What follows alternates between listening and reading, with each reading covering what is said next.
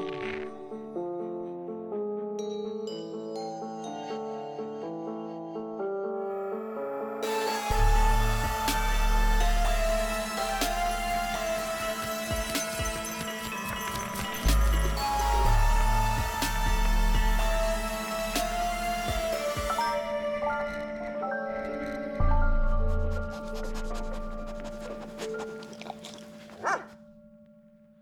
for taking the time after setting up your Christmas lights to come in and listen, horror hounds and killer kittens, to this crazy episode. I hope you set out some newspapers and are wearing your raincoat because this is going to be a splatter fest.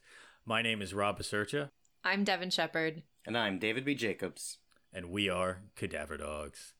So, uh, before we get started, I got to plug our social media account. We are Cadaver Dogs Pod. So, please, everyone, share with your friends. Go check us out. Comment on our videos, and maybe we'll talk about some of the movies that you guys like the most. We, we're very active, and, uh, you know, we're pretty cool people. I like to think so. Well, I am.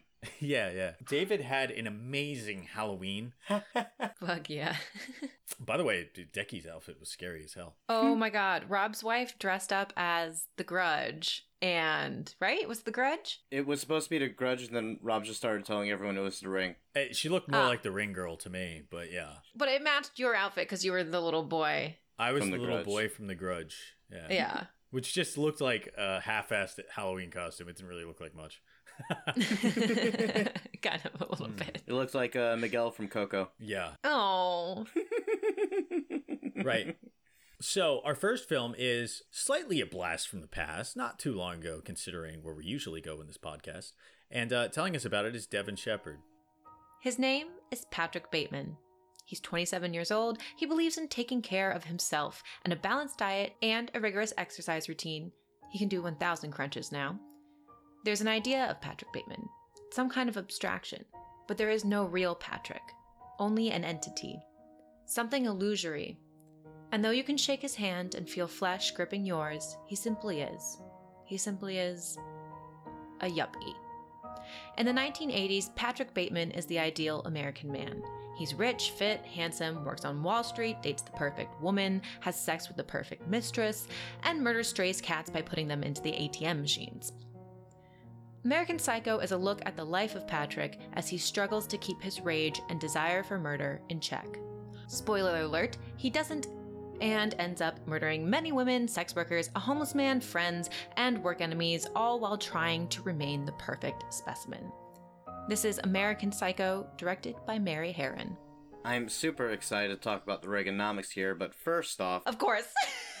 yeah, of course. I mean, this is me Of we're course. talking about. I mean, you're playing right in my strengths here.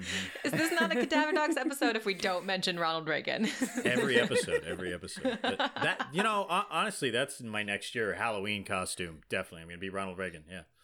oh, that would be good. Ronald Ronald Reagan, Reagan next year. next year. He'll be the scariest costume ever. So, before we get into that, though, I do want to ask this movie has a kind of ambiguous ending where it implies that what happened may not have happened. A large portion of it, or all of it even, may have been in his head.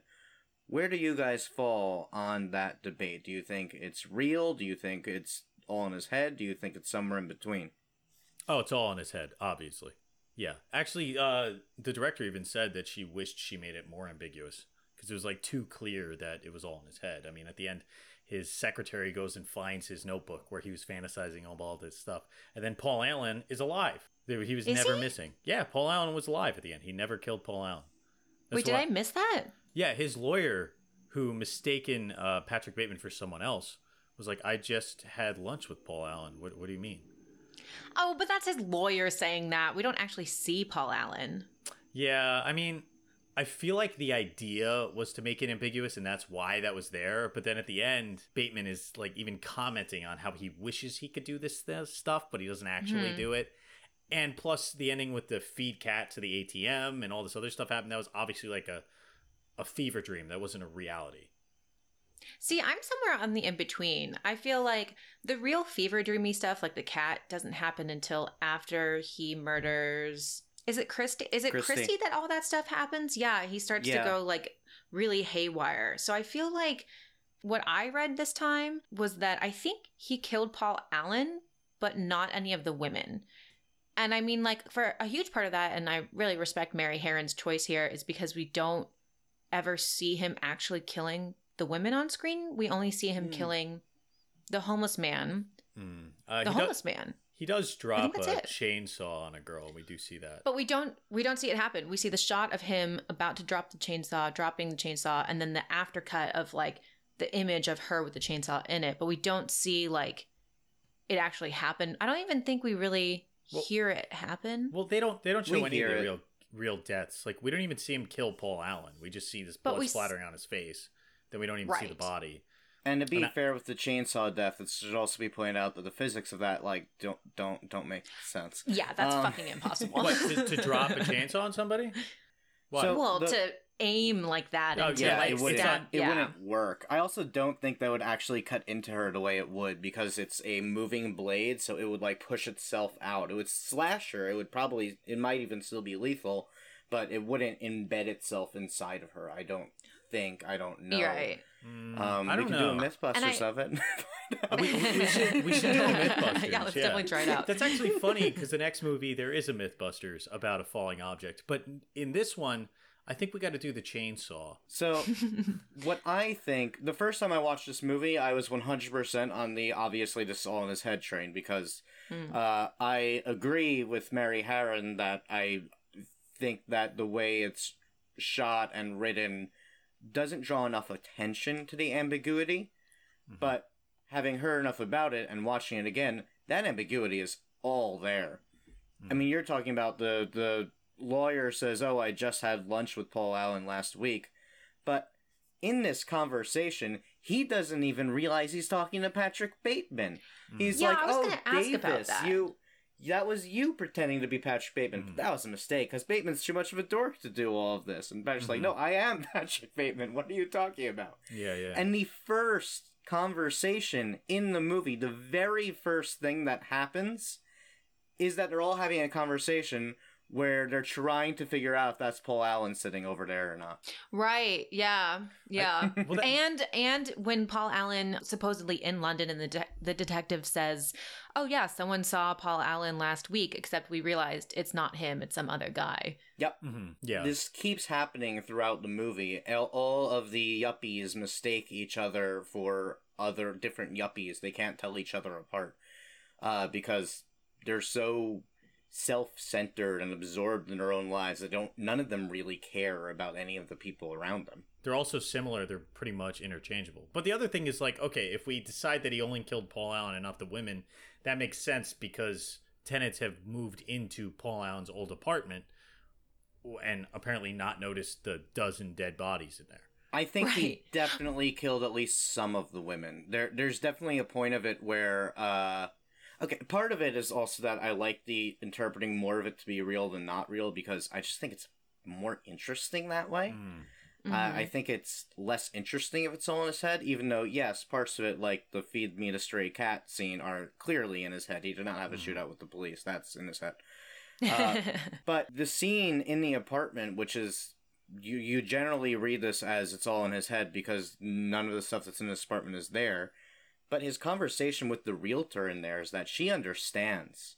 She sees Oh, him so and she's good. like, "Oh, you you should leave now." Like it, there's it. She does not react the way that she would if there's some weird person just walking around the apartment where she'd be like, "Who the fuck are you?" She just looks at him. She's like, "You're responsible for all that stuff I cleaned up. You should you should just leave." I've I don't know. this." I think Yeah. I think it's perfect acting because I read it. I I was trying. I rewatched that scene a couple times and I was trying to figure out okay which one are they leaning here, and I think they do a really good job of like being really ambiguous with okay she could just be a realtor that's freaked out by this dude or she could be someone on the inside. Yeah. I don't know. It was so good.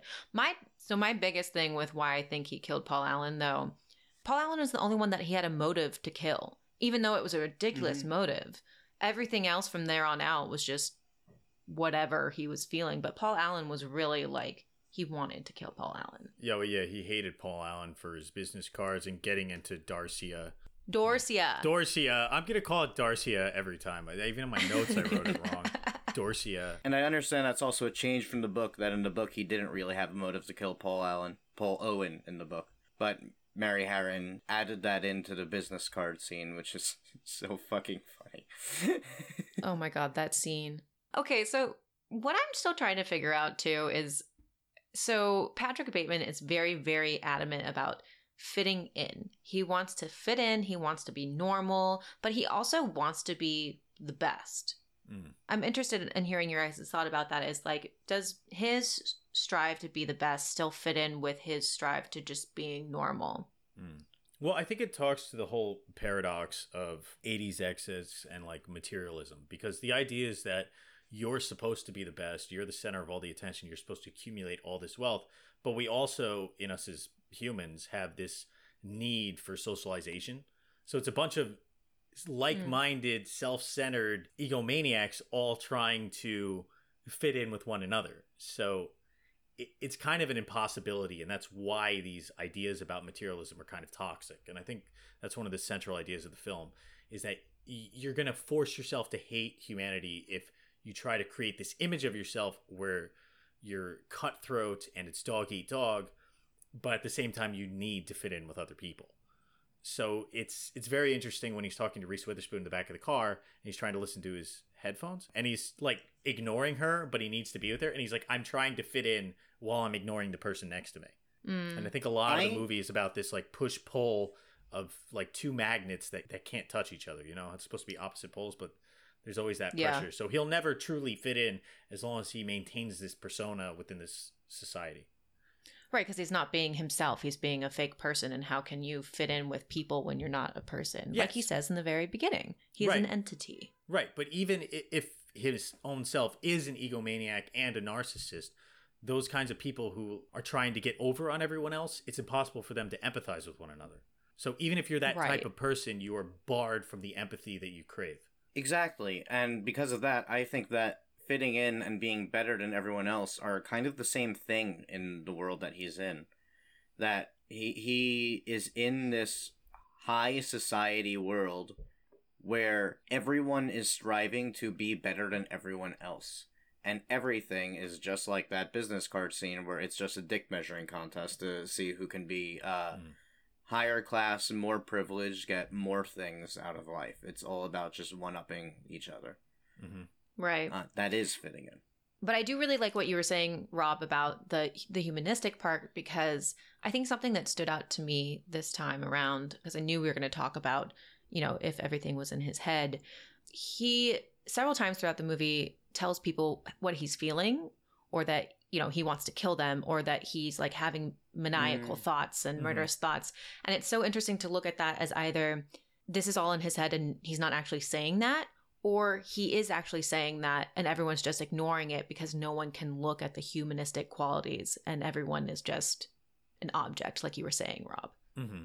yeah there's there's uh yeah. at least two scenes that i can think of off the top of my head where he explicitly conveys what the type of person he is and it's when he's yelling, "I'm into murders and executions instead of mergers and acquisitions." acquisitions. mergers and acquisitions, yeah, which is really funny. And that one, like, you, you know, there's plausible deniability because the music's super loud, and they're talking about mergers mm-hmm. and ex- right. uh, acquisitions. So that is what they uh, work in, actually. Right, and uh, but no one, no one knows anything about their actual business.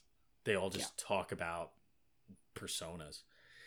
And, right. And like uh, anyone's actually heard of Pearson Pierce. Pearson Pierce. Have you heard of it? Yeah. Who knows these businesses on Wall Street? I, don't, I don't know. But uh, there's also the part where he's talking about Ed Gein. And mm. um, that's when people actually listen to him and they're like, oh, you fucking weirdo. Oh, he also mentions Ted Bundy. He mm-hmm. does. The commonality between Ed Gein and Ted Bundy is that they're both women killers. Yeah. Yes. Yeah, the Ed Gein one though is especially interesting to me because there's a point in the movie where he's watching Texas Chainsaw Massacre, or he's doing yes. punches to Texas Chainsaw Massacre, and it's a scene of Leatherface uh, flaunting his uh, chainsaw around like a massive dick and dancing. But it's funny because Leatherface famously is at least partially based on Ed Gein. Mm-hmm. Mm-hmm. Yeah, I've definitely done crunches to Texas Chainsaw Massacre before. yeah, but what, what I was saying is that uh, you know this idea of fitting in he he's a weirdo but then also societal pressures and like the conformity of all the members are to push people away one, whenever they try to close the gap of empathy right whenever they, they try Mhm. to have any kind of like intimate relation with one another. And his strangeness, I think the movie and the book itself is trying to speak to the underlying bloodthirsty nature of capitalist society and consumerism in the 80s. Oh, for sure. Do you guys think that Patrick is the only character in this movie who's a killer? Uh, like a killer, like hey, killer, like they use throughout the entire film, or Like, do you think he's the only one who has this uh secret murderous rampage going on behind closed doors? that's that's a really interesting question. I don't know. Josh Lucas's character is pretty much a dickhead, and maybe he's killed somebody. Justin Theroux's character, I could see killing somebody. I mean, I don't know how many fucking '80s yuppies actually killed somebody. Well, Donald Trump. um, so the line that made me think of this that other characters might be killers is actually Paul Allen. He Hmm. says, uh, "I'd love to tell you, but then I'd have to kill you." And the way he says it, it, it feels very similar to when Patrick is admitting his killings to others, and they just brush it off. And Oh, just like, interesting. "Hmm, Mm. I wonder if Paul Allen is also a killer. He is played by Jared Leto, which helps back that up. and they do ask him, yeah, I mean, in, in that moment that you explained, David, the question is, how did you get that account? And it's, you know, Paul Allen is always like one step ahead of everybody and has, you know, reservations at Dorsia and has a better this and has a better that, but he's still just like everybody else. And everyone has the same job. My favorite thing is during the business card scene, they all say vice president. No one has a different really? role at that company. Yeah, it's Oh. fucking fantastic. That is really How does Paul Allen, yeah, how does Paul Allen stand out? Maybe because he danced with the devil and murdered somebody else. Mm. Maybe he murdered Davis. I, I just Mm. I, I I think it's an interesting fan fiction. I don't think there's any basis for it in the movie. Oh no. Um, but I uh, like Paul Allen's a great character because he's the one that they're all jealous of, ex- and Bateman being the most jealous of all of them. That's the guy. Obviously, he wants to off, and it's really funny because they all look so much alike. They do. Christian Bale and Paul Allen look like inner fucking changeable in this movie. They have the same haircut almost exactly. They wear the same types of suits. It's so funny. Everyone looks similar except for Lewis. Can we talk about Lewis? Mm. Um, Lewis is the guy who is engaged to Patrick Bateman's mistress. Oh yeah, yeah. and okay. who is very obviously in love with Patrick Bateman. Mm. And by obviously, you mean he professes his love for Patrick Bateman during the movie. Yes. yes, And they but they do do a good job of setting it up. I think he touches him a lot throughout the film and like uh there's a part during the I think it's at the end of the business card scene where he goes, "Are, are you okay, Patrick?" and like looks so sad and it's just like it's the only time in the whole film that Yeah. someone asks if the other person's okay, Mhm. you know? And the only time someone else cares about another person's feelings. Mhm. I feel like this movie has a really weird relationship with homosexuality. Hmm. I, I mean, it they bring it up a few times, and I mean, it is set in the 80s, which is an extremely homophobic era. And obviously, they're all uh, into Reaganomics, and Reagan is not a great icon for the LGBTQ community. But also, like, the scene with Lewis feels very early 2000s in the way that it's Mhm. like, oh, there's this character who's been secretly gay all along, and now he's going to profess his love for the main character. Like, I feel like that happens in every early 2000s movie. Um, and it doesn't actually say anything about that. I, I'm, I'm not sure what it's trying to say. So I'm curious if you guys read Patrick Bateman as closeted, and I have reasons Yes. why I I do. Okay, Mm. Rob, did you? Uh, I mean, he's like narcissistic, and I feel like he's almost more sexually attracted to himself than other people. And there's just like Fair. there's so much like homoeroticism in it, like when he's having the threesome and he's looking at himself in the mirror. So I Yeah. I think that Right. you're more likely to say that he's self sexually motivated than like homosexually motivated. Um, he That's also very fair, he also yeah. when he kills men, there there's no sexual component to it. It's all pure jealousy and blood rage. So I don't I don't read him as closeted at all. I don't really see. May, maybe I missed something. He does say that when he kills Paul Allen, he does say that he enjoyed it. I, I think you can actually read that as uh, somewhat sexual. I, I mean, it's a release. Yeah. right, and it's very interesting. Yeah, I guess usually when we look at things from the early 2000s, uh, we don't talk about the other spectrum of queerness. Um, but I think you're totally right, Rob, that it doesn't necessarily mean that he's gay. It, I think it just means that he's not maybe cis straight man. It, Yeah. Like there's there's something else that's different, and that's definitely how I read him. One reason, uh, so Bret Easton Ellis, who wrote the original novel, and we can talk about how much this is different from the original book and how much Bret Easton Ellis Ellis actually hates this movie. But something that Ellis talked about is how he sort of based Patrick on his experiences in the 80s and he is a gay man and he was talking about how much he doesn't fit in and I think that shows a lot in Patrick Bateman's characters that even though he's trying really hard to fit in he still doesn't quite but Mm. maybe that's because we see more of his um of his true self through his his voiceover etc Mm. and then actually, I do want to go back to what I was saying earlier. Things don't get really fantastical and crazy. It's not after he t- kills Christy, it's after Lewis approaches him in the bathroom Mm. that things start to Mm. really go haywire. And I was like, oh, Mm. that's the pivotal point where Patrick notices something that's different and like really pushes him into this this rage, this um and really starts to like lose his mind a little bit. Right. So Yes. let me uh let me go into and, and say how you guys are kind of winning me over on this argument a little bit and kind of like fuel it. I'm not sure if I'm 100% with you now, but if we go back to a previous movie which we talked about, The Screwfly Solution, which I love and David hates, th- there's this idea of like sexual confusion between like sexual violence and sexuality. And if Patrick Bateman is seen as his character trying to imitate others, then perhaps he's taking on the persona of like uh, masculine aggression rather than the sexual uh, persona, which like a straight heterosexual man should healthily be using when engaging with women. And that's why his interactions with women are so self centered and so violently motivated. It's Mm. because he, Yes. he's not sexually aroused in the traditional way. He's just imitating the aggressive violence that he sees in hypermasculinity, which this whole movie's about.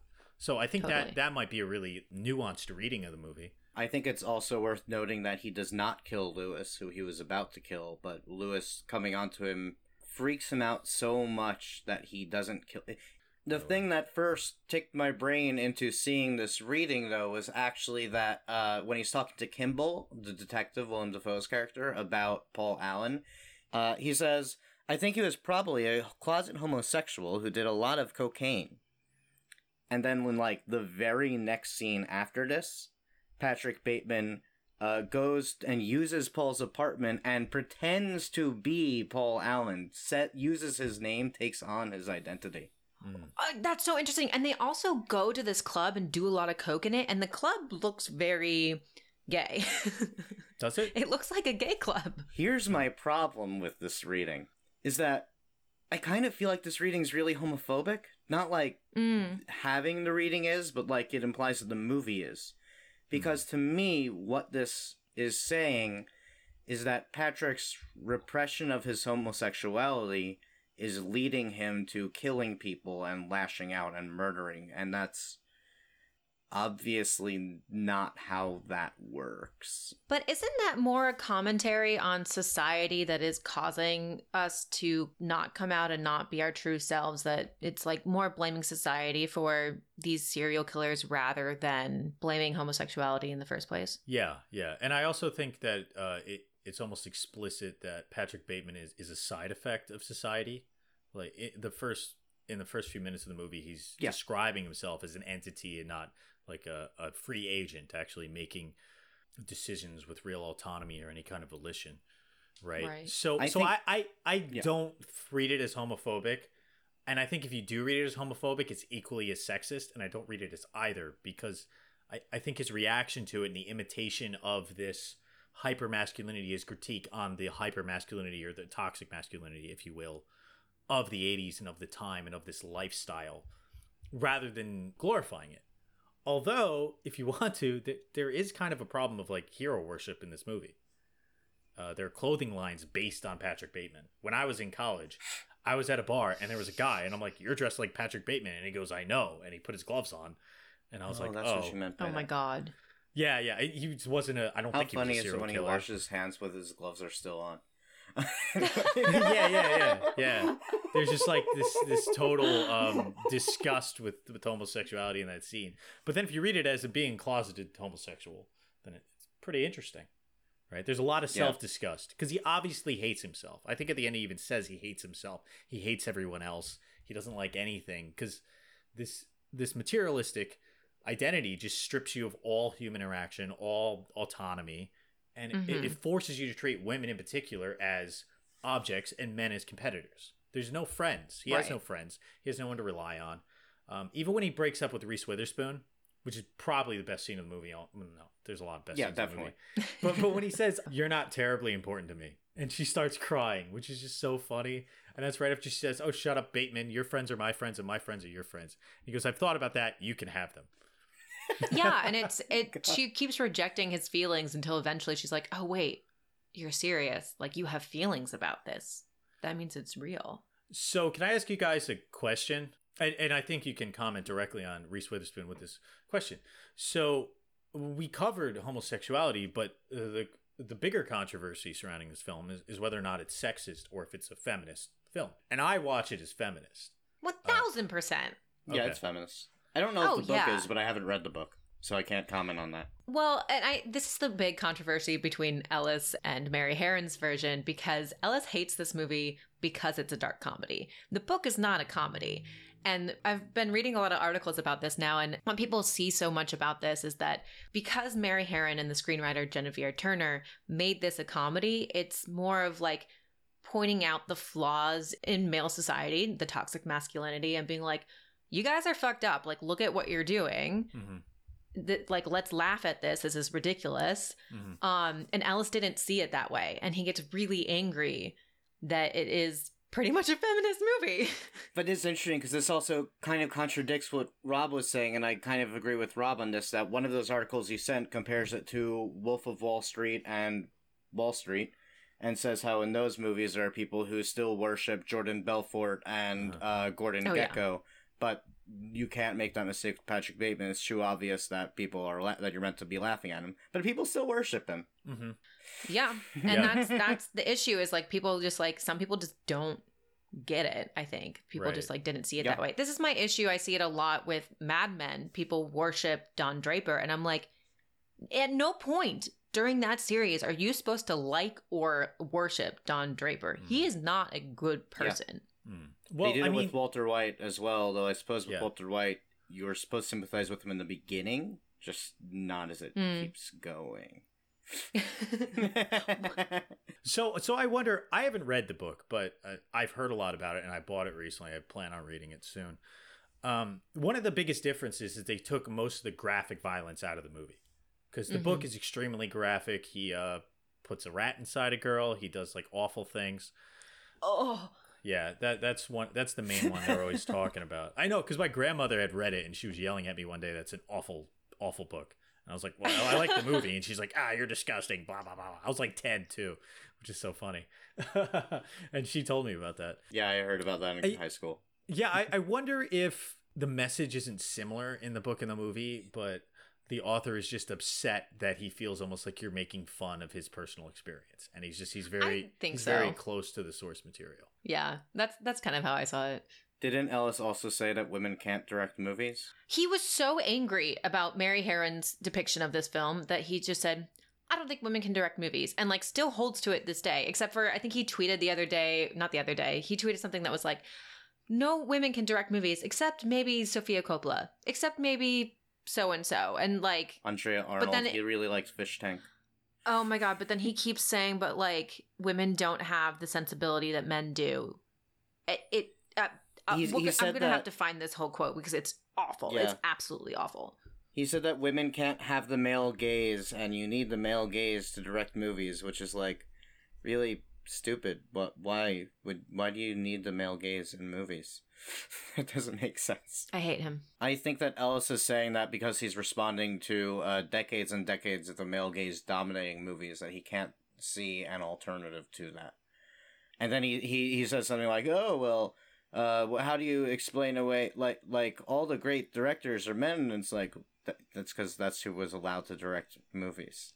Well, exactly. He just doesn't get the he doesn't get what is wrong about what he is saying. He's like, yeah, women haven't directed as many movies. You you can't properly judge it. Like, oh my god, it it's angers like me so it's much. a comment so stupid that it's not even worth arguing against because it's just Yeah, absurdly stupid of a comment. I yeah, know. you're A- right. I hate him. He's Yeah. dumb. How dare he say that? Let's move the fuck on. yeah, and, and plus, there's just it's so easy to argue against because there's just such a plethora of like good films directed by women. I mean, for one, The Hurt Locker, great. Zero Dark Thirty, awesome. This he does movie, like awesome. Yeah. Bigelow. Yeah. Uh, fucking. Oh, right. Raw, the, you got Raw. You got Titane. I mean, the, it's an endless list of fantastic films directed by female directors, and uh, yeah, it, we should just be harder on bad movies than based on who directs them. Yeah. Yeah. Stop making bad movies. Let more people make good movies, and if their movies suck, you should say they suck. Yeah. Agreed. Yeah. Let's take a break right here to hear a word from our sponsor. Okay, pups, I'm excited to move on to our next movie, but first, I'd like to ask you once again to follow us on Instagram and Twitter at Cadaver Dogs Pod. And while you're at it, if you're enjoying the show, the best way to help us grow is by tweeting about us or otherwise sharing us with your friends. Lastly, if you have a podcast or horror related product you'd like to promote in this space right here, shoot us an email at cadaverdogspodcast at gmail.com. Thanks, pups. Thanks for sticking around for a second film. David B. Jacobs is going to give us the rundown. You better watch out. You better not cry. You better not pout. I'm telling you why. I'm gonna spoil the fuck out of this movie. Uh, seriously, I know we always spoil movies, but this one, 2017's Better Watch Out, directed by Chris Peckover, has some serious twists that are fun to uncover yourself.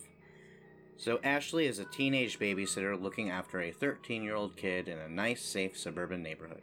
You see where this is going. The kid, Luke, is a nice, innocent little brat with a kind of weird and bordering inappropriate crush on his babysitter. Let's move past that. There's an invader outside. Could it be Luke's parents? No, I'm fucking with you. It's Luke. It's Luke himself. With the help of his friend Garrett, Luke has graduated from brat to psycho, tying Ashley to a chair as he psychologically abuses her, murders her exes, and not even in a bizarre attempt to be with her. See, he's already planned on framing Ashley's ex Jeremy for the murders, including her own. He even kills Garrett for trying to help Ashley. Seriously, this kid is scary. Just as his parents arrive home to find Luke tucked away in bed where he allegedly slept through the whole massacre, we hear those fateful words This one's alive. Someone's getting coal in their stocking this year. uh, so, David, you talked about how this has a big twist. What did you guys think about the twist? Did it? Did you see it coming? Like, did it work for you? I didn't see it coming at all. I was like, "Oh my god!" when he knocked her down the stairs. Well, you It- better have watched out. No, I, I'm sorry. I didn't see that. I went in this movie completely blind. I didn't know a single thing about it. I hadn't read anything. That made the viewing experience much much better. It's it was really cool when you see Garrett from the closet view and it turns out that he's wearing an overcoat and holding a shotgun. That was really cool because then I was like, "Oh, this movie just turned into something else." Because I I'd always felt like it wasn't really at that beat of like The Strangers or Vacancy, where like someone's outside trying to get you. That kind of Well, like The Stranger sucks, but I, it it never really reached that like pitch, and I was like, "Oh, this is always, this is kind of like a silly slasher movie." You know, it has this like Home Alone vibe. Yeah, I'm very similar. Um the this is the second time I watched it. The first time I watched it, I didn't really see the twist coming, kind of just because I, I didn't give the movie enough credit to have that in it. I was more looking at it as like, wow, Luke really sucks as a kid, and I kinda hate him, and I'm not supposed to hate him, but I do. And it just felt like a very generic movie, and then that twist happened, I was like, okay, I'm in. Like, what's happening? This is great. you know, a, a little bit of it um, before the twist happened. I was like, "Oh, she's dealing with a drunk twelve-year-old. That's kind of a novel twist on the formula." Twelve-year-old. I thought that was kind of neat, and then I was, it really went in a much more interesting direction. I think. It really did because I was seeing so many great reviews about this film, and I was like, okay, I guess I better watch it. And I turned it on, and I had the same thoughts as David. I was like, Okay, this is a general invader movie with a babysitter. Mhm. What the fuck does everyone love about it? I guess it's pretty, Mhm. and it has Virginia Madsen and Patrick Warburton. So, plus, For a minute. You, I mean, know, Patrick. Warburton, he, he's a great comedic actor. In this movie, he doesn't really do anything that's funny, but I still laugh hysterically at everything he does. Because I'm just like, Patrick Warburton's looking at a tree. That's so funny. I know. Oh my god. Okay, so I was reading an interview with the director, and the whole scene with the ornaments, where he and Virginia Madsen are talking about putting ornaments on the tree, and he brings out his ruby red slippers. That's a that's improvised, and Of B, course. those are Patrick Warburton's Christmas ornaments. He got so excited that he brought to Australia all these like ornaments, and he wanted them to be in the movie. That's amazing. Oh my god, I, I love Patrick Warburton so much. He's like the funniest person ever. I love him. Uh, all right, all right. Two quick things. Um, I didn't realize they were in Australia until after I saw the movie and I read that they were in Australia. I also And- didn't realize they were in Australia until right now when Devin said that. Does anyone even have an Australian accent in the movie? No, no, Yeah. no, Yeah, they no are. Australian actors though. they are. Yeah, yeah. The at least the three main, the Hmm. two kids and and the lead. I guess not the lead. We can debate that. Um, Does the movie But take yeah, place in they're Australia? Australian. No, so it, it's Yeah, right, America. okay. It's supposed to take place in America, and what ended up happening is they were going to shoot it for like half a mil in South Carolina, and then the director, who's actually Canadian, um, and I think his mother is Australian, Mhm. uh, was like the producer approached him and was like, "Hey, you can do this for a lot more money in Australia if we do it in Australia." So then they upped the budget to like three mil, I think it was, and shot in Australia Hmm. with a whole new cast. I got funny games vibes at one point in this movie.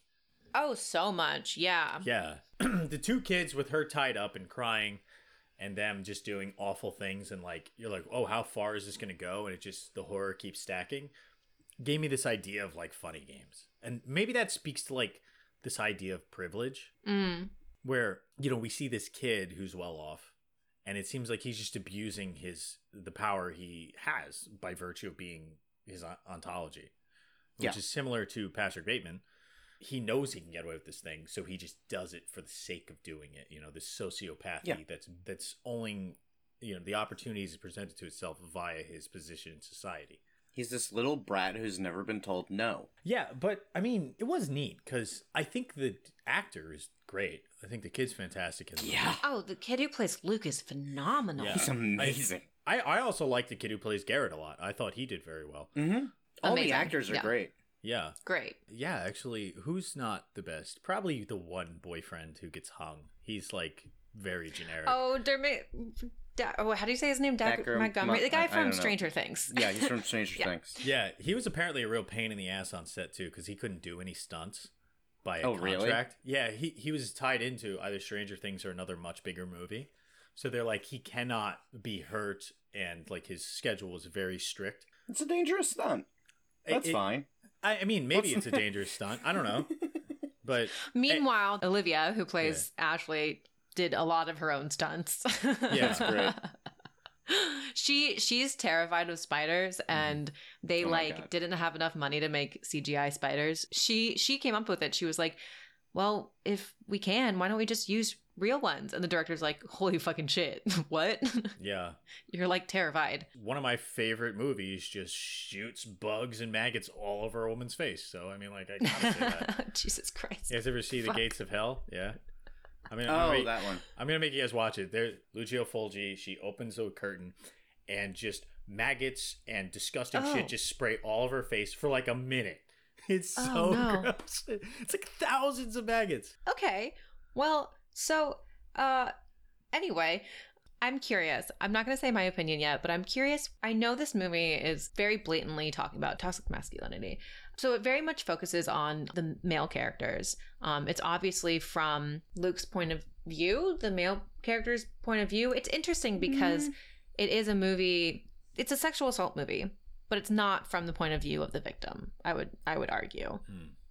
I disagree. I think it's a shared perspective. I mean, it, it is largely from his perspective, but you also are very much on her side, and you're you definitely see her perspective a lot. Hmm.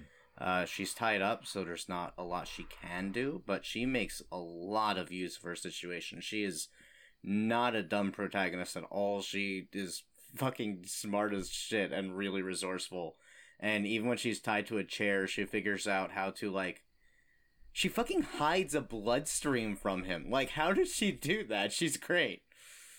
yeah, I mean the actions were cool, but I just I I don't like how her character was written. I don't think it's a strong female character. I don't think they really give her a lot to do. Like, yeah, maybe like her trying to get away, but I think that's just what any character would do in that situation. She doesn't change, she doesn't learn. She's incredibly weak throughout the entire film. Like No. and and in the beginning, my other thing about the point of view too is like in the beginning, I actually like started wondering, wait, is she like going to let this kid think that he can have a crush on her? She's like almost flirting with him. Hmm. Well, I mean, having had br- br- uh, babysitters in the past, they used to do that shit with my brother. Um, it's very common for older women to flirt with young young boys. Super. but we common. don't we don't give her a reason to. Like why the like why would she be doing Well, that? I, I mean, I, I I get it, but you know, it's it's slightly inappropriate. But societally, especially outside of the U.S., it is extremely common. But It's- why it's would the kind of- character it's a very in the recent movie- that it's kind of like taboo here? Sure. Yeah. But why So, would the, why, no, where's no, the, no, the no. reasoning of She- the character in the film to do this? There's no characterization. First characterization. off, she doesn't understand. Like she prop, she, I'm sure she knows she has a little bit of a crush on her, but I don't think that she realizes how actual and how much she is willing to go through with it. oh, She's totally. more just like a babysitter saying like, "Oh yeah, you're cute," like just l- giving him confidence, Uh-huh. helping him so he'll be able to talk to girls. She doesn't think he's actually going to make a move on her. Yeah. subduing to a 12 year old boy's like what he wants. He tries to kiss her and she still lets him put his head on her shoulder. Like what? While they're trying to get killed, you mean? I mean, while they're No. No, no, no. threatened Before to get killed? No, no, no. he tries to kill her during the whole beginning. He he tries to kiss her and then Yeah. And then And then she's immediately like, the intruder oh, plot takes over. stop you. No, there's there's a whole bunch of stuff that happens and she's like, "Oh, you you're Yeah. so silly. You're so cute." Ha ha ha. And like No. he'll he No, like cuddles not up what next to her. That that He- does She shoves him off of her. Yeah, well, it's it's kind of in between. That that does happen in the movie, and she strongly rejects him. But then she feels kind The of bad kiss, because she hurt. She kind of hurt his feelings, so she allows him to put his head on her shoulder. Because to her, there's like this brotherly thing, because she's been babysitting him for at least four years. She Right. says And she's it- known him since she was eight, so it's been at least four years, probably longer. Right. And it says a lot about like what being a woman is like in this toxic male society, but at the same time like I don't see her I don't see her changing by the end. I think this is my biggest issue is like it's not that she becomes stronger mentally or like emotionally, it's just that she survives. Well, Like she doesn't- doesn't Does she survive? there's no arc for her character. She survives. Does she? Because it sounds like the kid's Yeah. going to the hospital. Does she survive? Well, there should have been a sequel called uh, Better Not Cry, in which the kid follows her to the hospital a la Halloween 2, but we didn't get Oh, that's that, great. and now the Yeah. kids are too old. Yeah, That's Uh, fantastic. Which that would have been great. because that would have been amazing. And then Patrick Warburton and Virginia Madsen would have had a bigger role too. Like, I'm very disappointed that we did not get that sequel in the hospital. We should have. Mhm. Well, the, well, the actual sequel is Funny Games, and that's just the kid growing up. I think I think the big difference w- between this movie and Funny Games though is that the killers in Funny Games don't have a motivation, at least not toward like specifically Mhm. geared towards their victims, whereas this one is all about his relationship with the victim. And he's obviously what what's the right phrase here, David? You looked more in, up into this. Um, Um, Conduct disorder. So it wouldn't actually be called psychopathy for a child because uh, psychopathy is something that you have to develop. So it would only be, it's a term that would only actually apply to an adult. Mhm. but he would be considered at very high risk of developing psychopathy. I actually did the psychopath test as both Patrick Bateman and uh, this kid, and got that both of them are uh, in the 99th percentile of psychopath. Yeah. Yeah, that makes sense. Whereas But I it's- am only in the fifth percentile. Yeah. Oh, the fifth. Oh, I, I got like twenty. I was pretty low. Yeah. What did you get? Where did you take get, it, Devin? I got 97. no, you didn't. Really? Yeah, I don't know Holy Well, why. then why are you telling us that? If you're a real psychopath, you would just say you're in like the fifth percentile or something. Well, I- that's why I'm so confused. I was like answering the questions to um everything of like, do you care about other people? I'm like, yeah, totally 100% true. Do you care about other people's feelings? Yes, totally 100% true. Yeah, but then it was also like, Uh, do you steal things from people? Do you do do you take risks? Do you do this? Blah blah blah. And it's like, yeah, Well, yeah, I'm like, yeah, I do. Yeah, I'm yeah. also like, do I have a leadership position? So I also like that's a big question on there too. Come yeah, on. yeah, it was. Um, so yeah, Devin, you're not allowed over my house. I, it's it's obvious. It's just that women are evil. It's, oh, great. yeah, Thank yeah, you. It's Well, just obvious. uh, as you this know? movie proves, no. Uh, to be Um, clear, they- they might- psychopathy is not actually more common in men or women. It's it's very gender neutral, Yeah, yeah. oh, Well, interesting. but it I'll- I'll manifests differently in men and women. Male psychopaths tend to be more prone to violence. They're not always violent. That psychopathy is not always a violence thing. Um, but male psychopaths are more likely to be physically violent, whereas female psychopaths are more likely to be like more bullying, more social violence. Talk about the patriarchy, man. That that's a perfect representation. Yeah. so yeah, so it's very obvious that he has psychopathic tendencies, and they make a, a point throughout the film to show that he doesn't have remorse, which is a big symptom of this Yes. mental disability. But there is one moment where he shows some remorse, and it's when he kills Garrett, which, like, that scene still gets me every single Mhm. goddamn time. He has a second where he, like, actually feels bad about killing his friend. I'm curious your thoughts on that and why they needed to include that in the Disagree with everything you just said. Really? Oh Um, no, he feels really so- bad for killing Garrett. First off, uh, regarding earlier, you mentioned that uh, he has more of a motive than the killers in Funny Games. I don't think he does. I, I see his motive of wanting to be with Ashley as a complete red herring. He is literally planning on killing her the entire time. Like he has, he doesn't give Yeah. a shit about being with Ashley. It's all a red herring to get Garrett to go along with it. Uh, he just wants to see if he can get away with this. That's his entire Mhm. motivation. He just wants to see if he can get away with this Still a when he kills Garrett and he's like has this breakdown where he's screaming and it's fucking terrifying and oh my god you hate him so much. Um I love that scene because psychopaths are not cool and this kid is not cool. I think this actually does a better job than American Psycho at avoiding the uh, hero worship problem because I can't imagine anyone actually wanting to be this kid.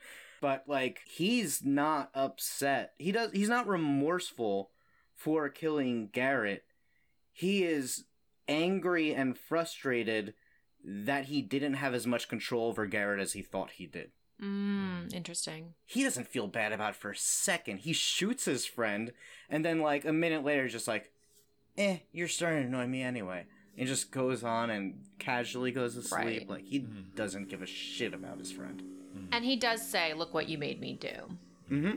Well, Yeah. I, I think I think this idea of psychopathy is it's important to point out that it is more of like a spectrum. So this idea that like sociopaths have like no feelings towards people is usually not exactly true. They have Yep. some. It's just like muted or diminished in some way.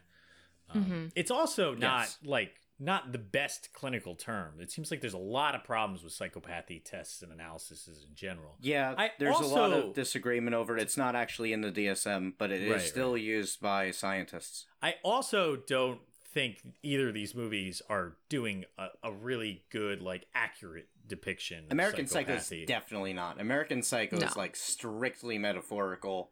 Patrick Bateman, when I took his test estimate, still obviously said that he was highly psychopathic, but he's not. He he is a mixture of various uh, stereotypes and tropes associated with psychopathy. He's not a real person. Patrick Bateman is Sure. strictly metaphorical. He- Luke he- Lerner, he's a he's a husk, an entity, and he's just a side effect of society. yes. Yes. Yeah. Luke Lerner is, I think, very realistic and is at least attempting to be re- a realistic depiction of what a, a child psychopath to be would act like and would be like. And I think that the movie is very successful in that. And he, he feels real. I believe that this kid exists.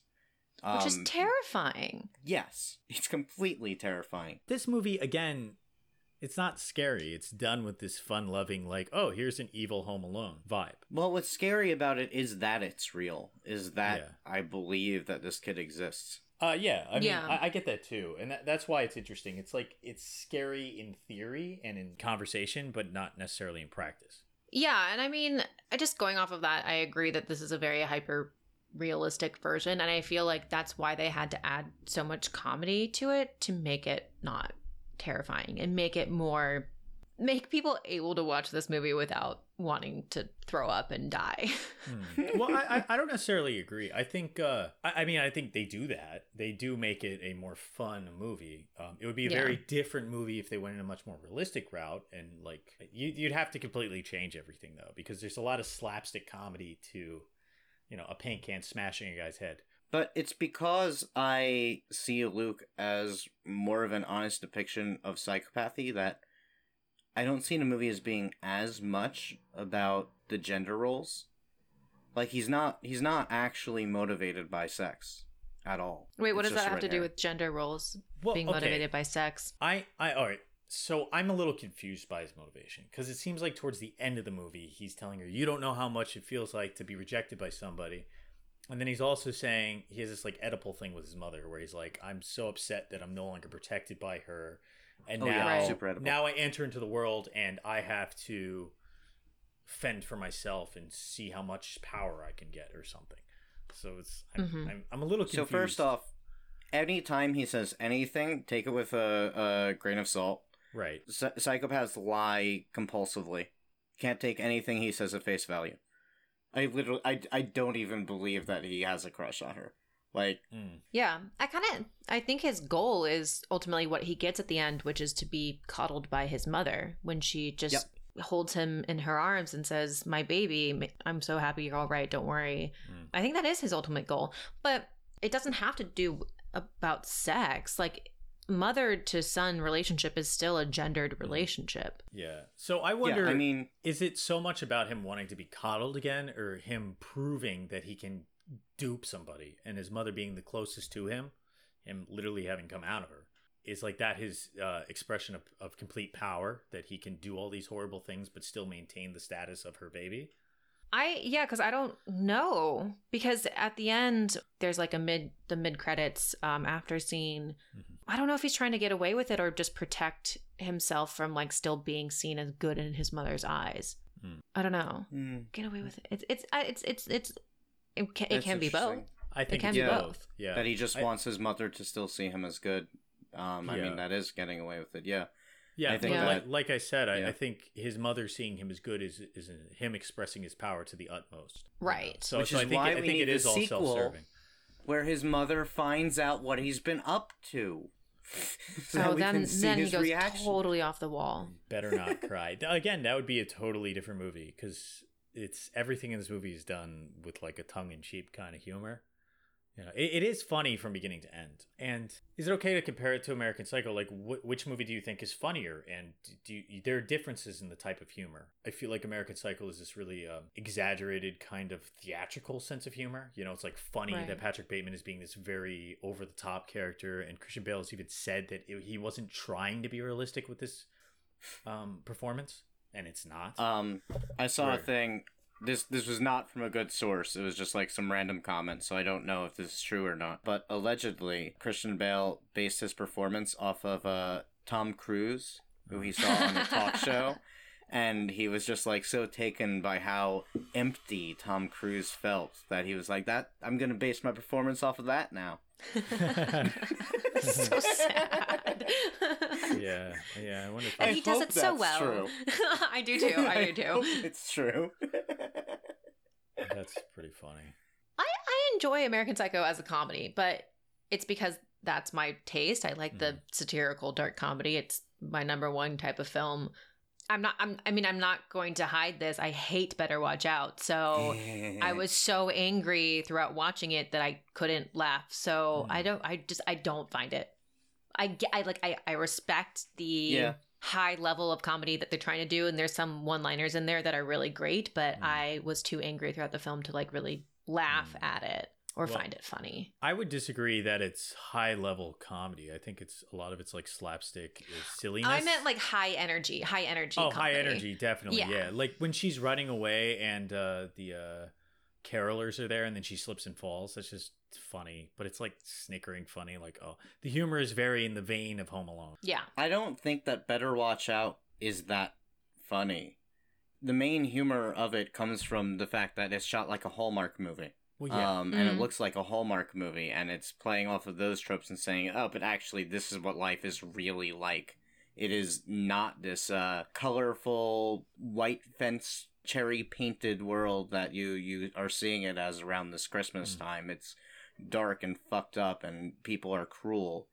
It, it's hard to find a lot of what Luke does funny because he is so evil. Like, Yeah. he is so deranged and you like american psycho might be funnier just because it's easier to sympathize with patrick bateman than it is to sympathize with luke I, I definitely can't see it more e- easier to sympathize with Patrick Bateman because Luke's character is sympathetic pretty much until he starts calling the first ex boyfriend.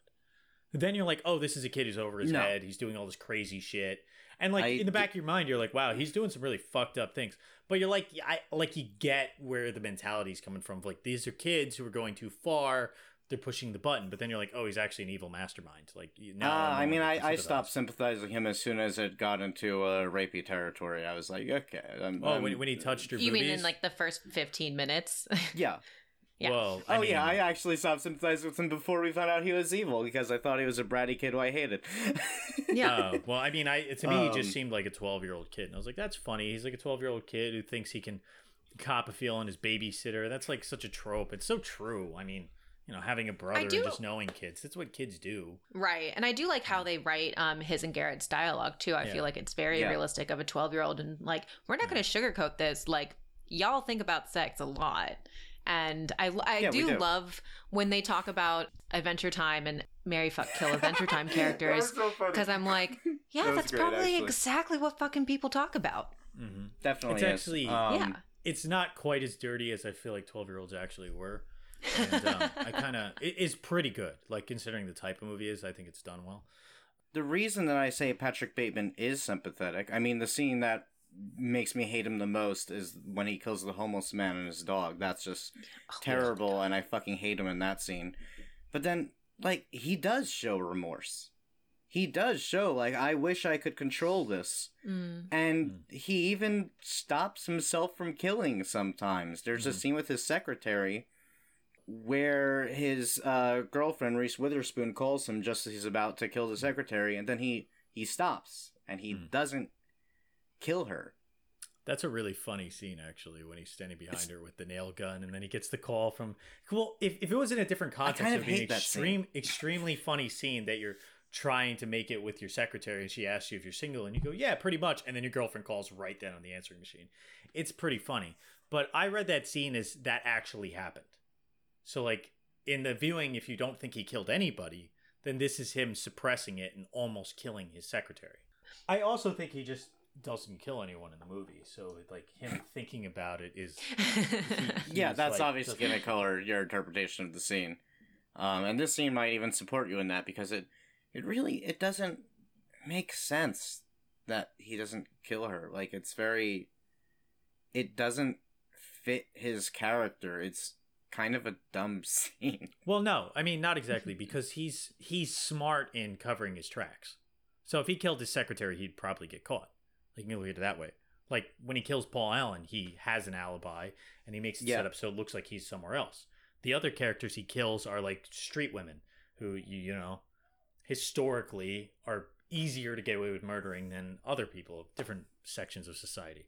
Which, by the way, psychopaths are also, like, really impulsive, and Mhm. there is a big trope that the psychopath would be like the Lex Luthor kind of, where he can just get away Mm. with anything. But Mm. actually, a lot of psychopaths are really bad at getting away with stuff because they don't think through the consequences of their actions. Which is another thing that I think Better Watch Out gets right. I at the end of the movie. It's set up really early on that uh, his mother uses this pencil on the doorknob to uh, find out if he left the room or not. So as the final step of his plan, he just has to get the pencil back before he shuts the door. And he thinks he can do that. And apparently he never bothered to test out if he could do this or not. And Right. he finds out as she's pulling up in the driveway that he isn't able to get around this one thing. And No, that's such a it's good so point. Fucking, I love that scene so much. Like, wow, you seriously like, you didn't have a plan for this. Yeah. Your mother's stupid pencil trick is what's gonna get you caught.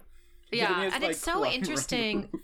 that whole entire sequence is an is an interesting elongated scene where the audience is really conflicted because we're watching this kid almost get away with something and it's like th- this rush of like are we rooting for him to get away with it or are we rooting for these people to find him it, it's a it's a curious choice and direction i think I'm rooting for them to find him.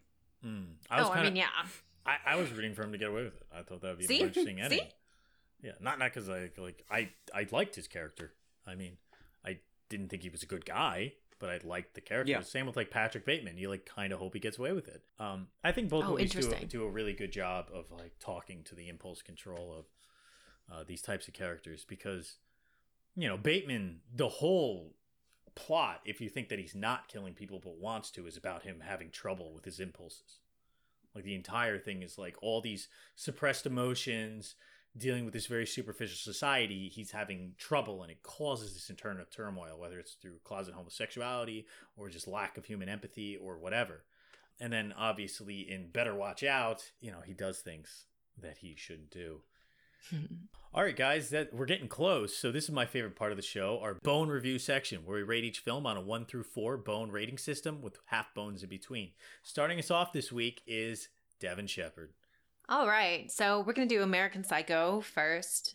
I love this movie. I like every time I watch it, I find new reasons to love it. It's so smart. It's so well done. The performances are insane. It's crazy to me to think that like this was very close to not having Christian Bale in it at all.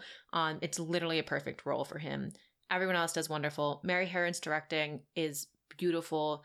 Um, Guinevere Turner's writing is awesome. I love them as a partnership. Especially love Guinevere Turner's cameo as Elizabeth during the second threesome scene. Uh, fantastic. And I think says so much about the film. Uh, I want to give a big, big, big middle finger up to Bret Easton Ellis, who does not like this movie. Um, I think it's great. I think it's a great societal commentary. I think it's really smart comedy. I think it does it in a very tight way where um, it's not too over the top. And I'm going to give it three and a half bones. Nice. Love this movie. Love it, love it, love it. Um, I think that might be one of the highest ratings I've given. It's up Um, yeah, yeah. Yeah. Better Watch Out, I feel exactly the opposite. I hate this goddamn movie so much. I was really hoping the second time around watching it, I was going to understand why others like it and why so many people are like cheering this movie on and want to watch it every single year. I hate it. I hate it. Yeah, it talks about a lot of things that we should talk about, but I don't think it does it in a good way. I really hate how the female characters are written. I really hate how the female characters are written. Um, I respect the direction. I like uh, what David pointed out earlier that like the comedy comes from it looking like a Hallmark movie. I thought, you know, there were some really, really good moments in there. The acting is really superb. I mean, the child actors are phenomenal, and we keep covering such amazing movies with child actors on this on this podcast. But I just, I, I really can't like it. It, it, it, it sends me to a place that makes me really upset because I get so angry about just how they view the world. So I'm gonna give it one and a half bones. That's higher than I thought you were gonna give it. Yeah, I same, was actually. like Yeah. probably one bone, but when counting up, you know, the things that I do respect about it, I'm gonna give it a little bit higher. Okay. Anyway, Rob, what about you? Okay, so uh, I guess we'll start with American Psycho too. Uh, I also love this movie. I've seen it maybe four or five times. Patrick Bateman has become a horror icon, and it's hard to dispute. There's a lot of good reasons for it. I find the comedy like spot on. I find the political com- commentary and societal commentary more insightful each time I watch it. The kills are good, even though most of them are off screen. The performances are fantastic. Reese Witherspoon back and forth with uh, Christian Bale is fantastic. And yeah, I, I think it's near perfect. Maybe towards the end, I usually get a little tired, but that could just be me with every movie. I'm going to give it three and a half bones. I think if you haven't seen it, you should watch it. There's a reason why Patrick Bateman is on all the collections of horror icon posters. He's in all of them for a good reason. As for Better Watch Out, uh, I, I did kind of like it. Yeah, I wasn't blown away. The twist definitely got me, though and I do have to give it credit for that. And I think the movie gets a lot more interesting as it goes on. It's very silly. It doesn't exactly make sense.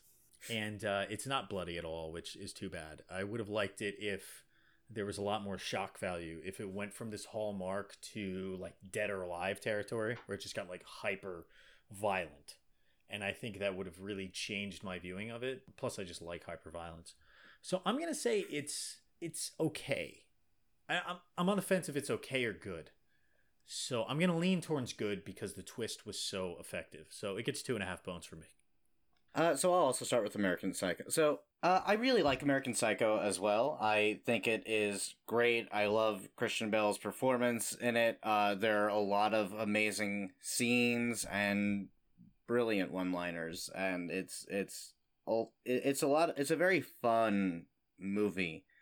Um, I don't like it as much as you guys. I do think it's a little bit cold, and I I really do agree with Mary Harron. I think it's a significant issue that the the ending doesn't work with the ambiguity because I, I don't like the idea that it's all in his head. I think that that's extremely boring and it's a lot more interesting if it's not.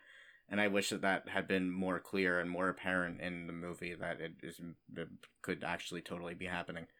I love the themes. I love the way it's shot. Mary Harron's direction is beautiful. Uh, or not beautiful when it doesn't want to be. Um, I, I I love how clean everything is. I love the the shot of his reflection in a Les Mis poster, which is just so great and ironic. I'm just gonna give it two and a half bones because I do have those issues with it, but I still really like it. Um, it's not something I'm gonna rewatch constantly. Better Watch Out, I think takes not all the same themes, but a lot of them, and does them much more effectively. I like that it's real. I like that it's not strictly a metaphor. That this kid is a real fucking person, and it's it it it is scary to think that people are capable of this, but they are. And it's scary to see that this can exist within a child because, of course, it can. Psychopaths were kids at some point, and I, I love how it bounces off the Hallmark vibe. I'm giving this one uh, three bones. I like Better Watch Out better than American Psycho. I think it's a better movie. I actually liked it more on my rewatch than I did the first time because the, first time I was really bored for the first half hour, and this time I wasn't because I knew it was coming. wow Yeah, I'm giving it three bones. So, all right, that's it for this week, guys. You heard our reviews, our analysis. Uh, let us know if you agree or if you disagree in the comments on our social media accounts. Again, you can find us on Cadaver Dogs Pod. That's Instagram, Twitter, and Facebook. Shoot us an email at cadaverdogspod at gmail.com if you want us to review some of the movies of your choosing. Until next time, Killer Kittens and Horror Hounds, signing out. I'm gonna return some videotapes.